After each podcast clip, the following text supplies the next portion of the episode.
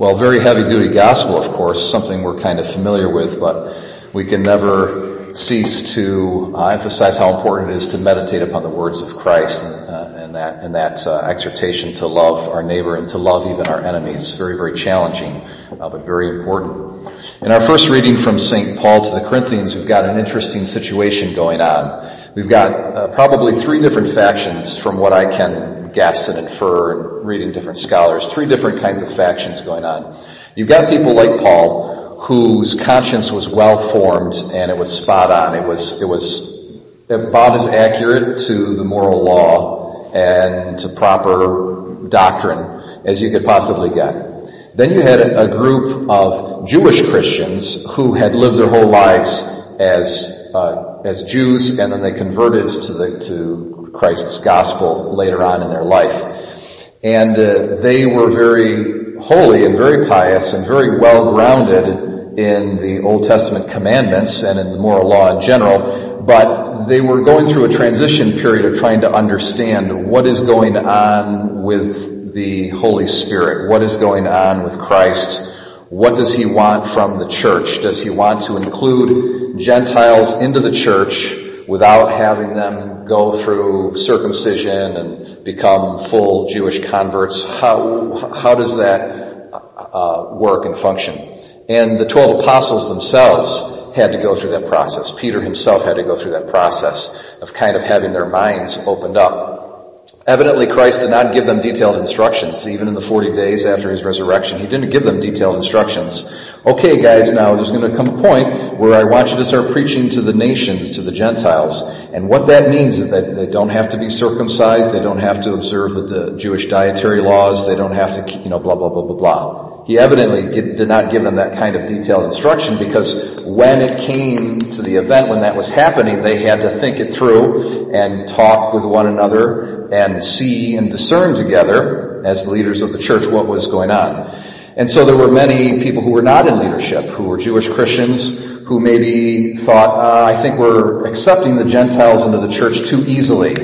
You know, uh, what about this thing where they're going and they're eating food that's been sacrificed to idols? Because in the pagan towns outside of the Holy Land, it was common practice to sacrifice an animal to a, a, false god in a pagan temple, and then bring the remainder of the meat that the priest didn't eat and bring it out into the public marketplace and sell it there. Okay? And so should we buy the meat that's sold in the public marketplace?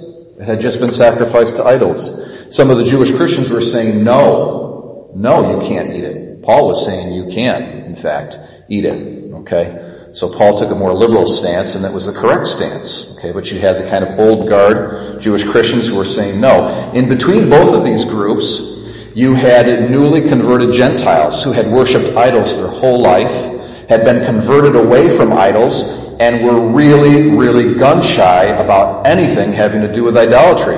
So they tended to maybe side with the conservative Jewish, Jewish Christian faction and say, no, I'm going to become a vegetarian. I'm eating nothing but vegetables here on out because anytime I'm going to buy meat, it's going. I how do I know that hasn't been sacrificed to an idol? Ninety percent chance it has been.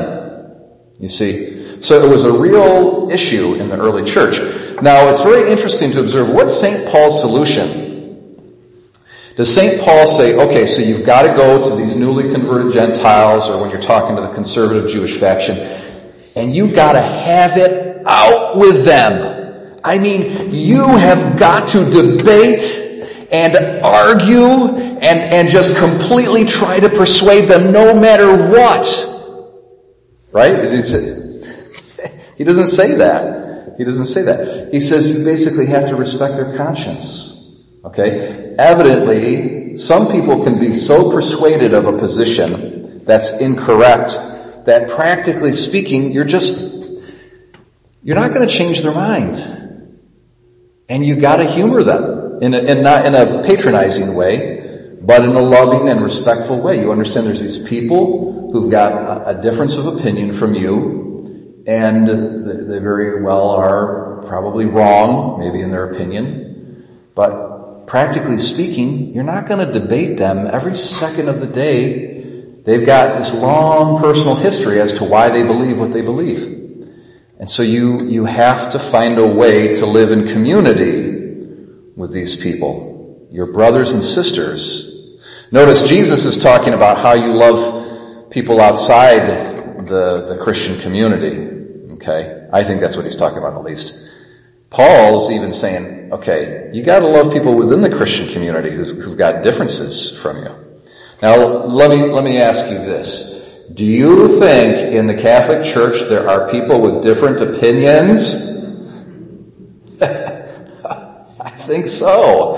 I think so. So for example, uh, you know, me as a, as a, you know, freshly ordained priest out of, out of seminary, one of the things I struggled with is like, there are Catholics who don't really understand the unbelievable importance of the church's teaching on abortion. Okay? Do you, do you know how, how frustrating that is to a newly ordained priest who understands the truth of the matter? How important of an issue that is. And I've got all of these Catholic brothers and sisters who don't think it's that important of an issue. It's very, very difficult. So what do you do? Do I, am I going to come up to every individual person and argue and argue and argue and try to persuade their mind? Well, I hope I can do something to try to persuade them and change and illumine and enlighten. But the point is, is it's not going to happen automatically overnight.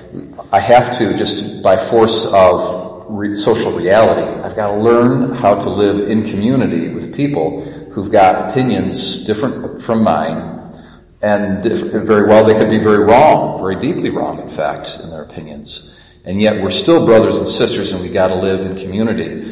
The answer to that is, is charity, is love. And we can extrapolate from this principle to all different kinds of principles, right? Politics and everything else. Uh, that doesn't mean that we stop having a reasoned discourse. you know, it doesn't mean that we stop having any kind of hope that people can change.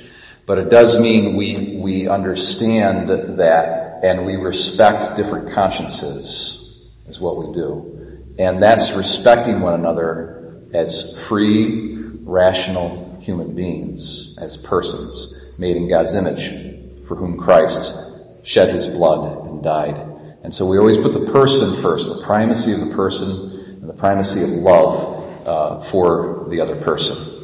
And, and thereby we can be in community together and maybe when there's some errors, erroneous thinking and beliefs, and they can get filtered out little by little, but it's not going to happen through hatred and open warfare. It's gonna, it's gonna happen through love.